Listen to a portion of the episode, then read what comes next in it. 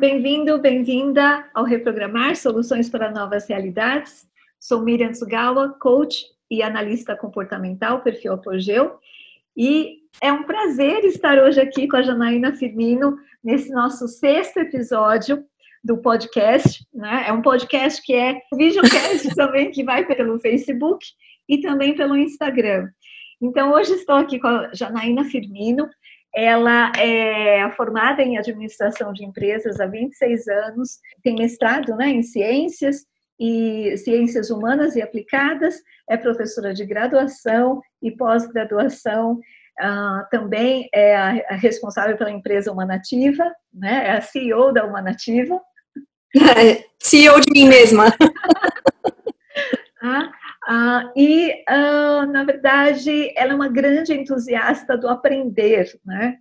E ah, incansável, né? Uma, uma, pessoa incansável que, ah, né, que eu admiro muito, porque é, a paixão é estudar, ensinar, aprender. A questão com a educação é muito forte, né, Janaína? Estamos muito. numa fase realmente muito difícil para a educação, né? Aliás, semanas difíceis da educação, né, onde temos algumas notícias é, não tão positivas né, em relação a, ao governo, agora a questão da extensão né, da, das aulas até o final do ano, ou que as aulas retornarão, pelo menos as aulas universitárias, né, uh, no início Isso. Do, só em 2021, né, e uh, eu queria entender um pouquinho e também ajudar os professores universitários, ou os professores em geral, né, as pessoas que estão lidando com a área educacional nessa fase de quarentena e que vai se estender e, né, por um período um pouco maior.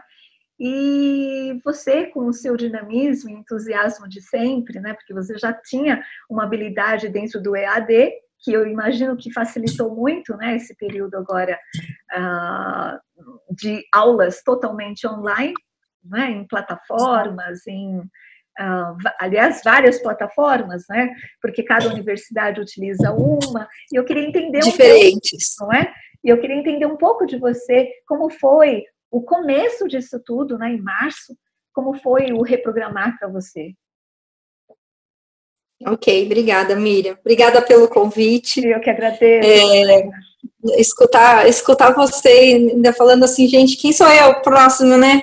Próxima Miriam. Mas a Miriam é uma pessoa que sempre também, é, o pouco que a gente conversa com ela é muito, né? Ah. E também é uma grande entusiasta do aprender. Então a gente a gente vai somando e multiplicando, né, Miriam? Isso que eu acho que é o mais importante. Sim, com certeza. Então, Miriam, foi assim. É, como é que está sendo, né? O olhar que eu estou tendo aqui hoje, é, eu estou tendo uma atuação em, na, nas graduações, né? Mais, mais de modo mais é, frequente, né? Uhum. Em graduações em instituições diferentes e e aí, dependendo da metodologia da instituição, é, algumas a gente tem uma estrutura um pouco diferente da outra, então, às vezes, é a questão da, de você lidar com, com o sistema, com os trabalhos que hoje é, o trabalho docente ele é muito maior em casa ou no escritório, né, para os professores que trabalham em escritório.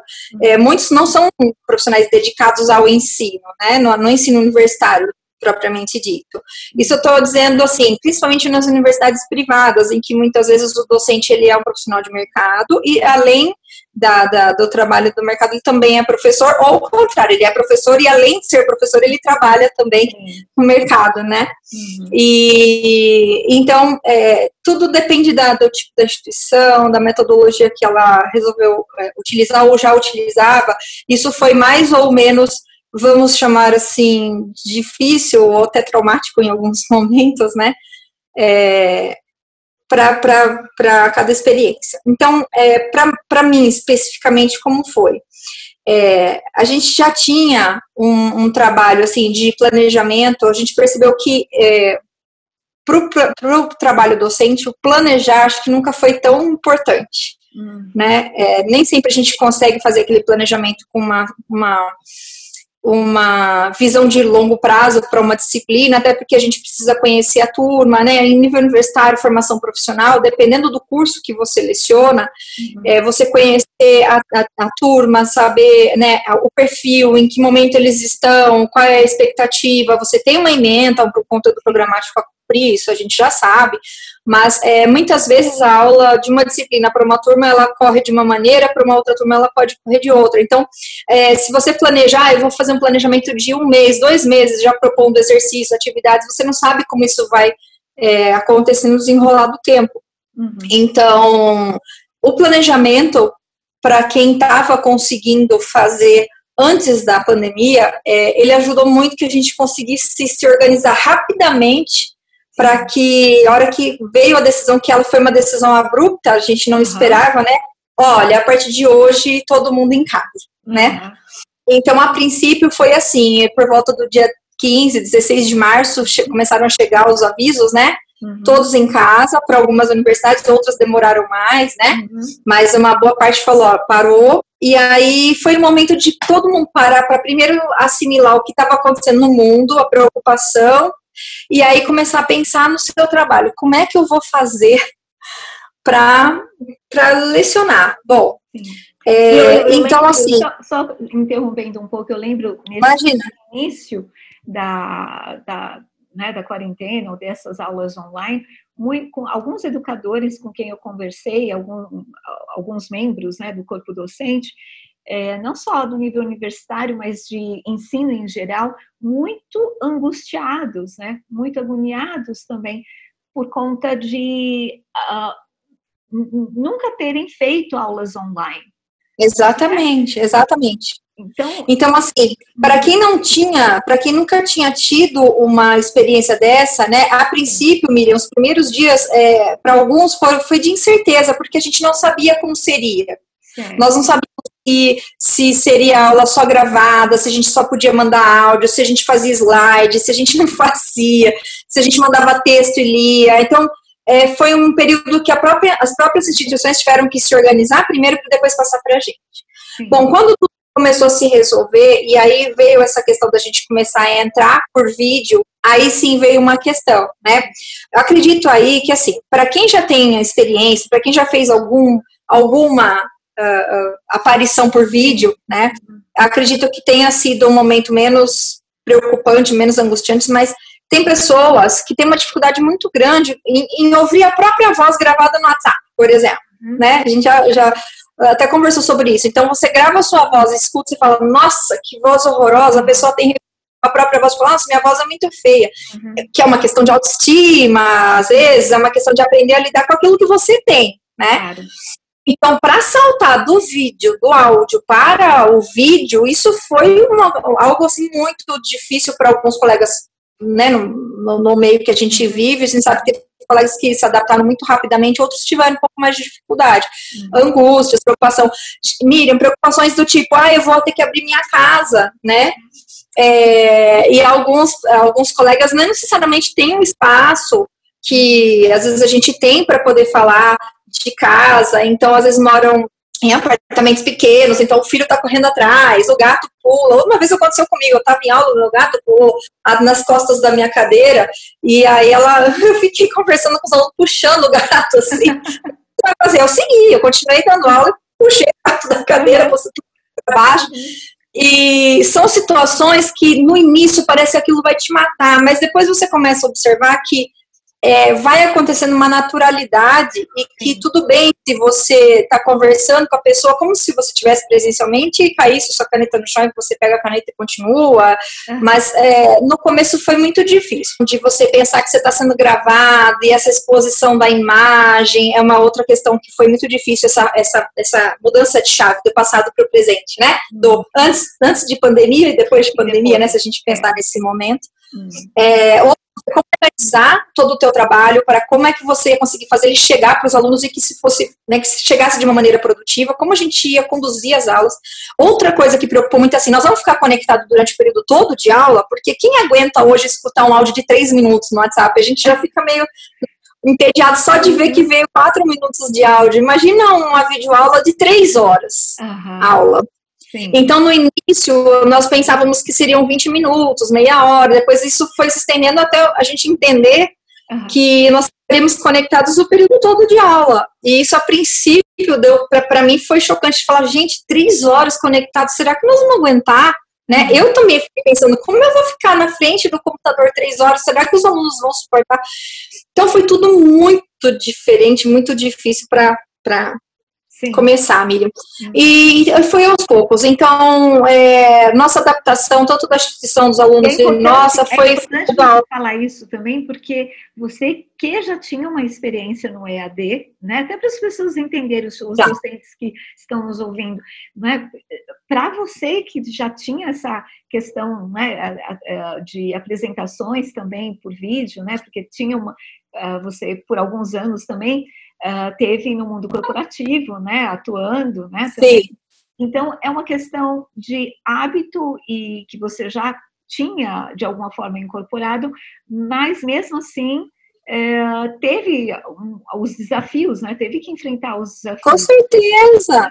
É, a princípio eu fiquei, eu fiquei bem apreensiva de pensar como a gente faria isso que fosse de uma maneira é, proveitosa, que fosse produtiva, porque também não adianta você é, pensar, vou mandar esse, esse, esse exercício, o aluno vai fazer, enfim, a gente ficar pensando, será que vai dar certo, será que não vai? Enfim. Houve no início, eu me lembro, Miriam, assim, de um modo geral, é, uma preocupação tão grande com que os docentes pensavam, será que o meu conteúdo vai, vai preencher o que realmente precisaria? Então, eu houve, inclusive, de, uma, de um modo geral, até com outros colegas de outras instituições, tá? Que a gente conversou, um, uma, um excesso de preparação de conteúdo que deixou os alunos do lado de lá desesperados, porque o aluno de repente recebeu uma quantidade de atividades para fazer que ele não tinha. É, então, assim, precisava começar. E aí, quando começou, é que a gente conseguindo sentir e dosar, começar a dosar as aulas. E aí, Miriam, é, no meu ponto de vista, tá, da minha, da minha experiência, eu comecei a perceber que não era tão diferente assim do que a gente fazia em sala de aula. Depois, aos poucos, você começa a perceber que, puxa, agora eu tenho recursos que eu não tinha, às vezes, na sala de aula, dependendo de onde a gente hum. trabalha. Hum. Você tem à sua disposição internet, nem sempre você tem à sua disposição projetor, é, nem sempre você tem à sua disposição né, as tecnologias que hoje, quando você está conectado, está com o celular, celular na mão, o seu notebook ligado, você tem. Hum. Então, assim, gente, mais ou menos assim, se eu quero mostrar uma imagem na hora, a imagem está aqui, porque eu falo, quer ver? Só um minutinho.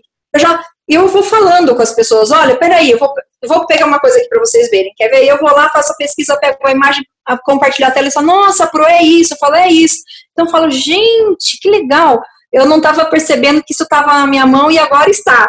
Então você começa a perceber que as dificuldades que poderiam é, é, é, impedir muitas coisas da gente fazer aula online também é, trazem. É, a, a, dificuldade existe, né? Sim. Mas também eu tenho oportunidades é, que eu não teria presencialmente. Sim, porque ela tem recursos diferentes Isso. do presencial. Eu sou muito de, de, falar com as pessoas, eu gosto de andar no meio dos alunos, eu gosto de ir uhum. lá e, uhum. e, botar o trabalho em grupo e sentar lá com eles e ver e tal.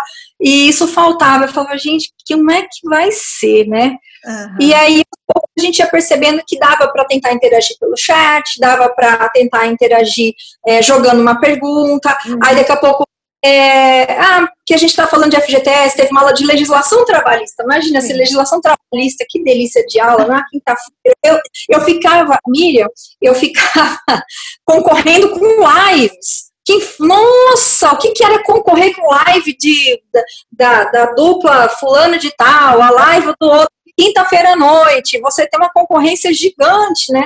Uhum. E aí, eles falavam assim, pro, eu tô no. Às vezes eles falavam, eu tô assistindo a aula aqui, mas eu tô esperando o horário da live e tal. E aí você fala, gente, eu tenho que ser mais interessante que tal cantor, senão eu tô perdida, né?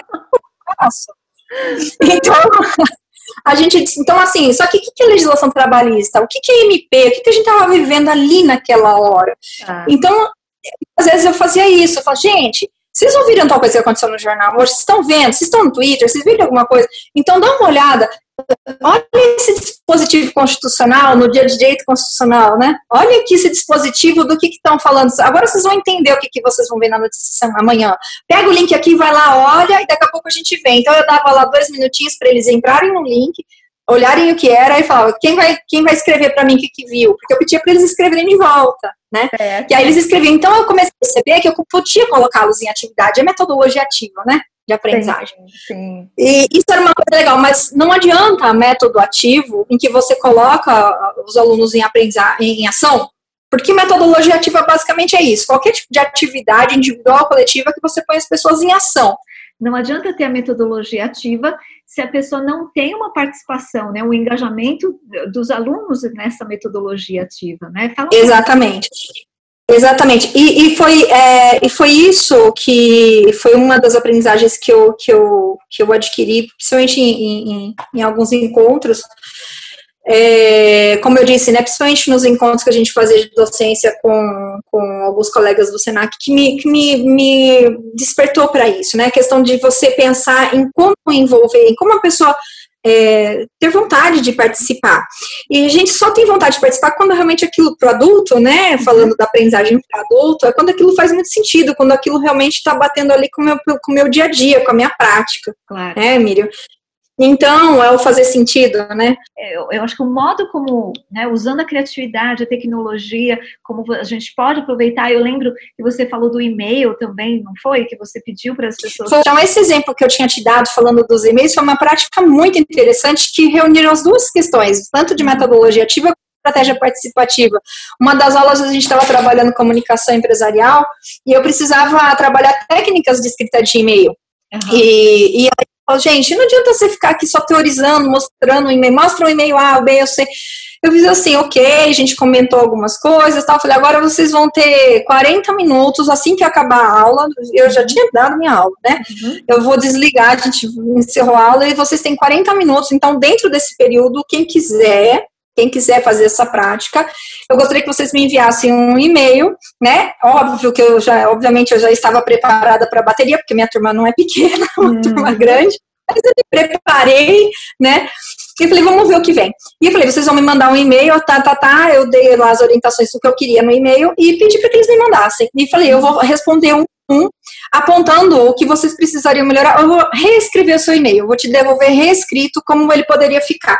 Aí eu cuidei do layout, eu cuidei da, da, da escrita, né, vírgula, algumas coisas assim que a gente estava apontando na aula. Então, na verdade, o exercício da aula foi um pós-aula, né? Uhum. E foi uma aula interessante porque eles me mandaram assim, mas assim, praticamente todos mandaram. E aí eu Falei, tudo bem, vai, eu desliguei a falei, vamos lá ficar mais 40 minutos. Aí eu fiquei conectado mais 40 minutos, respondi todos, reescrevi todos, porque eu pedi algo curto, mais importante. E, e foi muito legal, porque eles me mandaram e-mail durante o semestre, depois com algumas dúvidas deles mesmo, né? E eu já via que o e-mail deles já estava completamente diferente. Então, é, foi muito, muito bacana. Então, acho que é essa questão. Leva para o seu trabalho agora o e-mail escrito de uma maneira, né? Já já diferente. Então, é a aplicação na hora, isso é uma coisa da andragogia, né? De você Sim, aplicar aquilo que você aprende, de você já treinar. Uhum. Mas você sabe que eu fazia, até para trocar ideia com alguns professores, alguns colegas, uhum. é, eram muitas disciplinas diferentes e assim, eu só delas, só uma eu já tinha dado aula uh, recentemente, outras eu tive que revisitar conteúdo, criar aulas novas. É, é, eu não gosto de ficar atualizando muito a aula antiga, assim, eu gosto de criar o conteúdo no momento que a gente está vivendo, mas às é. vezes é muito difícil, dependendo uhum. do que a gente vai Sim. Então, o que eu fazia muitas vezes, Miriam, como uma sugestão até, é o seguinte, para que isso não ficasse difícil para mim, uhum. eu imaginava uma estrutura de aula que me desse essa mesma ideia de estrutura de aula para todas as disciplinas daquela semana.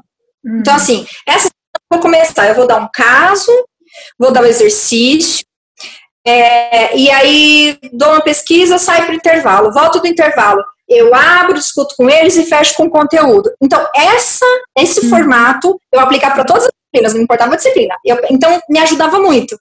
Certo. Porque a metodologia era uhum. parecida para todas, uhum. e aí o que eu fazia era ajustando uhum. Na outra eu mudava. Então, isso me ajudou muito. É, facilita bastante, né? Dá um norte porque são, são várias dinâmicas, né? São vários aspectos diferentes. Muito! Então, Se você quiser preparar uma da outra por semana, uhum. a gente não dá conta, amiga, a gente enlouquece. E assim, claro. nós temos que lembrar que nós somos anos, então eu tenho uma casa a cuidar, um filho na escola. No mesmo horário que eu dava aula, meu filho estava conectado em aula, uhum, uhum. me chamando. Acho que alguns colegas professores devem ter passado por isso, não, né? É verdade. É, quando não, você desligava e tinha reunião com a coordenação, aí outra reunião com a coordenação de novo. Então a gente uhum. teve realmente um um período de muita muita adaptação. Aliás, adaptação, Miriam, acho que a gente eu acho que flexibilidade ficou para trás. Eu acho que adaptação, uhum. né, adaptação foi mais do que foi uma das competências, assim, se a gente pode chamar de competência, tá? É uma, uma, uma capacidade, eu acho. Adaptação é muito mais uma capacidade, né? É. A gente teve que abrir mão de muita coisa para se adaptar. Você tem que abrir mão de crenças, você tem que abrir mão de hábitos, você tem que abrir mão né, dos seus julgamentos, você tem que baixar a guarda e falar, ok, vamos lá, vamos ver o que eu consigo fazer. A frase é uma frase sua, vou citar aqui a tua frase, teu pensamento que sempre fez sentido para mim. Eu vou fazer o melhor que eu posso com aquilo que eu tenho. Uhum. Hoje eu tenho isso, então é com isso que eu vou fazer. É, é. E aí é é atuada, Miriam.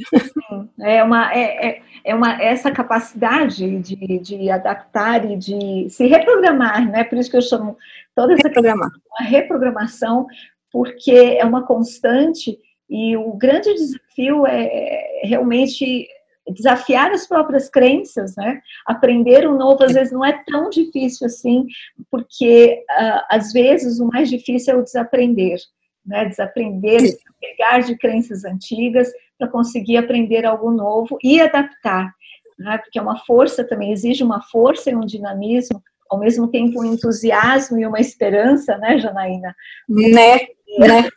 Não é? é assim, para mim tá foi, foi uma, uma, uma, quebra de paradigma assim, é, repentina, acho que para mim, para todos. Eu, eu tô falando por mim hoje, tentando falar por mim, que eu não gosto de generalizar, né? Acho que cada um tem, tem a sua experiência. Esse, esse teu, teu episódio ele pode chegar a tantas realidades diferentes Sim. que é, às vezes é egoísta você falar achando que todo mundo está na mesma realidade que Exato, você e não está. É, é. Mas, é, assim, eu falando da minha experiência, né, eu, é, é o ensino EAD, o ensino à distância, ele, ele é uma, ele já não é mais tendência, né? Hum. Tendência é um futuro muito próximo, eu aprendi isso com, alguns professores, né? já já acontece né? Então, ele já não era mais a, a tendência, ele estava demorando um. Ele, ele, precisava de alguma coisa para ele vir com tudo, e ele uhum. veio de que a gente não imaginava nesse tempo. Exato.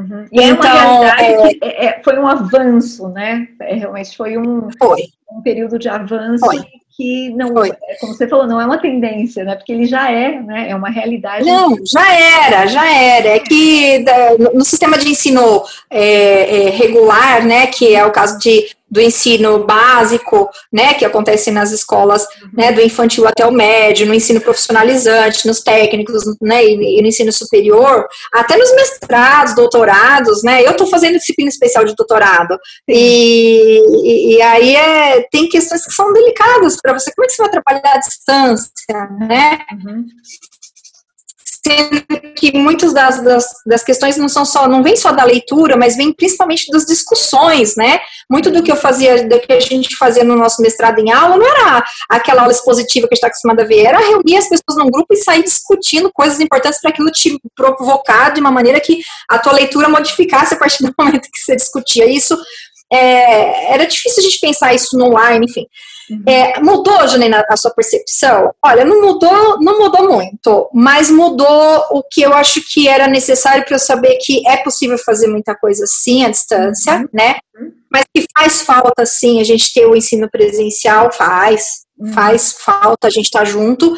E eu acho que esse, essa falta que está fazendo é, que é talvez seja a tônica do que, é que vai trazer para a gente aí de um futuro próximo de uma mudança, talvez no ensino superior. Eu acho que de uma maneira até de um médio prazo, até para o ensino básico, que é uma questão de, de, de trabalhar o modelo híbrido, sabe? É. Esse modelo de que algo vai continuar online e uhum. algo vai precisar ser é, é, é presencial. Nós é, conseguirmos, de alguma forma, uh, trabalhar para estar mais online, então aumentar a autoestima, até aquelas questões das habilidades né, é, sociais, né, agora sociais e é. digitais, né, nós temos que ter essas habilidades sociais e digitais, é uma, é uma competência nesse sentido que a gente precisa desenvolver e adquirir aos poucos, ou o mais rápido possível, ou, ou o melhor que a gente pode fazer hoje, né? Exatamente, exatamente. E diminuir a autocrítica, né? Porque é, é principalmente para esse corpo, o corpo docente, que tem muita coisa para desenvolver, muita coisa para fazer, e, uh, e tem uma autocrítica elevada, né? Eu acho que isso compromete muito mais emocionalmente, e aí sai a, a não, o, o, professor não fica totalmente presente nas aulas ou com as pessoas, porque ele está preocupado consigo mesmo e com né, a autoimagem ou a preparação das aulas, enfim. Então, é um momento de muita compaixão também, né, Janaína? É, eu acho que assim, Miriam, é, muita coisa precisa, acho que a gente tem que administrar, tem que é, uma, uma das, das falando no nome competência, que é um nome assim que para o mercado é aceito, mas para a área da educação já não é algo muito aceito, porque é, até para fazer essa distinção, né, nos iniciais que eu estou fazendo na área da educação, é, se entende assim que a gente não, não fica, a gente não desenvolve uma pessoa através de é, caixinhas, né, é, como as competências no mundo da, da, né, do trabalho se reconhece. Uhum. É, mas a gente desenvolve a pessoa, é, a pessoa se desenvolve integralmente, né? O ser humano ele é um ser integral, ele é dotado de, né, de personalidade, de caráter, uhum. né, de, de, de, de, formação social, comportamento, uhum. interesses, desejos, uma série de questões que a gente que estuda perfil comportamental, né, a gente Aliás, vai aprendendo ao longo da é uma analista comportamental apogeu também, né? Apogeu também, apogeu também. O que me ajuda muito a, a, a tentar refletir não só sobre o que está acontecendo com os outros, mas comigo também, né? Uhum. Então, é, e, e, aí, indo na linha das competências, então eu estou indo não para a área da educação, mas para essa linha da competência, né? Uma das competências socioemocionais que hoje estão sendo mais cobradas é a questão da autogestão, do autogerenciamento, que a gente estuda muito quando a gente fala de análise comportamental, né?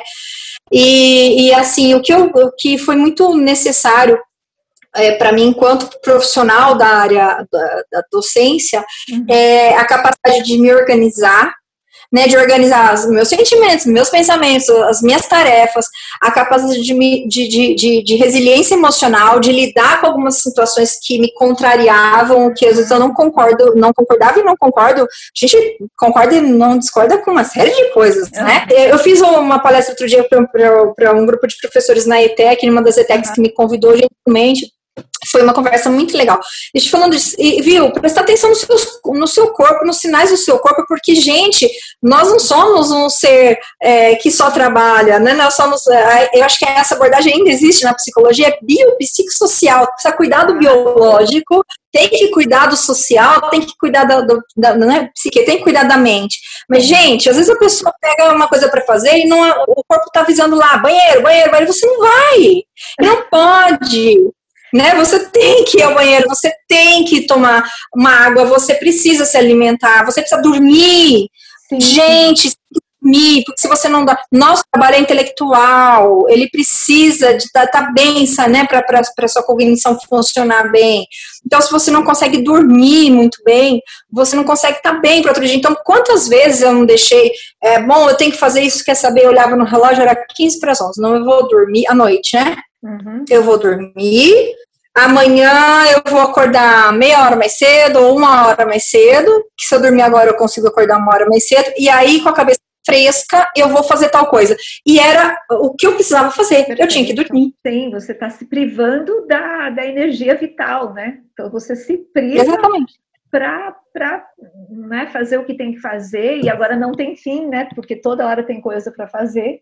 Né? Então, se a gente não limita, né? se a gente não limita e coloca padrões, e coloca ah, uma certa norma, né, nós extrapolamos e vai uh, sem limite invadindo madrugada ou acordando muito cedo, dormindo muito tarde. Então, desrespeitando uma natureza que faz parte né, da, da, das, das, questões humanas. É por isso que eu falo, insisto muito na manutenção da tecnologia humana.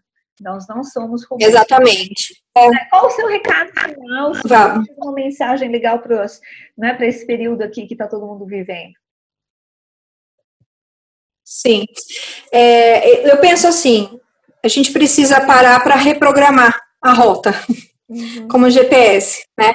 Então, para quem for possível, fazer essa parada agora no período de, de férias, principalmente para os professores, para os docentes, né, que estão agora em férias, e se alunos também, se alguém estiver escutando isso, a, a parada para as férias é uma parada para a gente descansar e para a gente reprogramar o caminho, né? Então, é, eu penso que agora é o momento da gente é, planejar algumas estratégias que você vai precisar utilizar. Então, fazer um balanço do que deu muito certo e o que não deu certo é uma coisa importante, não precisa muita coisa. É, você faz uma lista ali de pontos positivos e pontos que você quer melhorar é, em relação ao que você vai fazer no seu trabalho nesse semestre. E a partir disso, você realmente é, focar a energia naquilo que realmente você quer melhorar né? E aquilo que você precisa, que você quer fazer. Então, se você precisa aprender algo novo, se você precisa ajustar alguma coisa no seu, no seu equipamento, se você precisa ajustar alguma coisa no ambiente de trabalho, se você quer rever sua alimentação, ou o jeito que você está dormindo, enfim. Então, acho que é, o momento para fazer aquele balanço, é, né? Aproveitar uma boa parte do tempo para poder descansar, porque nós temos desgaste, desgaste mental, então é, é importante dar essa recuperada para a gente ter uma energia para seguir mais um semestre, porque ele vai ser longo, né? Uhum. E a partir disso, uh, é, é, acho que não desanimar, sabe, Miriam? É, não desanimar. É, eu, eu, até poderia deixar uma frase aqui de um dos livros do professor Mário Sérgio Cortella, um, é um livro que eu gosto muito, chamado é, Porque Fazemos o que Fazemos. Ele uhum. fala assim: quando você está muito cansado, você descansa. Quando você está muito estressado, você precisa rever o que você está fazendo. Exato. Então, é, é, um pensamento importante, sabe? Uhum. Então, o estresse, ele drena muita energia da gente, né? Como você diz. Uhum. É, então, eu acho que é isso, rever e, e tudo aquilo que, que tá doendo, tudo aquilo que tá, que tá incomodando é porque não tá bom. Então, é uma parada, é respirar, é rever e, e, e, não desistir, que a gente precisa continuar acreditando no nosso trabalho como docente, né? Claro. Para quem não no mercado de trabalho, para quem deseja uh, continuar no mercado, se reposicionar, porque pode ser que, né, dependendo da fase do, do, do de quem está trabalhando, precisa, né, é ganhar habilidade digital, mais do que ontem, precisa ganhar essas habilidades, muito, muito, muito, é quase uma linguagem, é uma fluência digital que a gente tem que ter, Sim. então, conversar com mais jovens, principalmente, né, os, os jovens estão muito mais conectados, vai aprender aplicativos novos, vai entrar em grupos para aprender alguma coisa, eu acho que é muito importante, né? Dá para a gente buscar sozinho, ganhar essas habilidades para que a gente esteja preparado para uma próxima, é, uma próxima oportunidade, né? É, e, e, não desanimar. Tem dia que a gente desanima assim, eu costumo dizer assim, tem dia que você está cansado, tem dia que você está desanimado, mas você não pode estar tá desmotivado não, você tem que ter um motivo que vai te guiar, né? Isso o motivo é assim, se é a docência, porque você realmente se encontra na docência, então tenha ela como seu maior motivo. Se não seja se não for a docência, mas se for é, um trabalho, então que esse trabalho seja o seu maior motivo, porque se a gente trabalha é porque você tem um, algum motivo importante para isso, então é. foco no seu motivo e siga, né? Mas agora, se você estiver estressado demais, precisa rever. Dentro do que a gente tiver de oportunidade, tem que rever, porque a gente não pode sofrer. Eu ficaria com você eternamente conversando, que é uma delícia. Nós ficamos muito. Há vários podcasts. Mas, enfim, a gente precisa terminar, e eu acho que esse recado que você deu é muito importante, né, para a gente conseguir se reprogramar, olhar para dentro, para também uh, reavaliar o que, o que em nós né, retorna como antigamente ou não, né, respeitar mais, né, uh, conseguir ter uma autogestão para ter melhores percepções de alinhamento e colocar sempre sentido, não é, na jornada, né? É o nosso sentido, somos nós quem cobramos é o sentido da vida. Então, saber fazer é com sabedoria, com pausa, porque estão nos permitindo um pouco de pausa, apesar de toda essa correria digital, né? mas temos um momento de pausa onde, ou se não temos, precisamos colocar sentido nesse momento de pausa e, uh, e respeitar isso, né? Para entender como é que seguimos em frente adiante. Eu só tenho a agradecer, Janaína, pela, pela honra de ter você aqui no meu podcast, conversando com a gente e dando essas dicas obrigada, para o corpo docente, para o pessoal da educação. É, muito obrigada, viu, Janaína? Gratidão. Eu que agradeço, Miriam. Muito obrigada. Né? Pessoal, muito obrigada a todos que acompanharam o nosso podcast pelo Facebook ou pelo Instagram ou pelos agregadores de podcast. É, e espero que todos se mantenham seguros, né, mantenham saudáveis e até o próximo episódio, então. Tchau, tchau.